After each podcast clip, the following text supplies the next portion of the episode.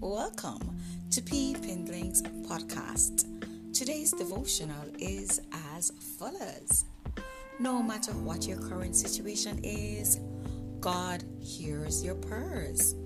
He sees your faithfulness. He sees you believing when you don't see things changing, thanking Him when you could have been complaining. Your time is coming. You wouldn't have been listening to this if God didn't have breakthroughs coming your way.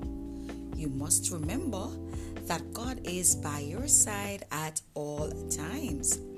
He loves us so much that He sacrificed His own Son to save us from our sins. God does not give us everything we want, but He does fulfill His promises, leading us along the best and the straightest paths to Himself. Sometimes what we learn and who we become in the process of waiting is even more important than what we were waiting for.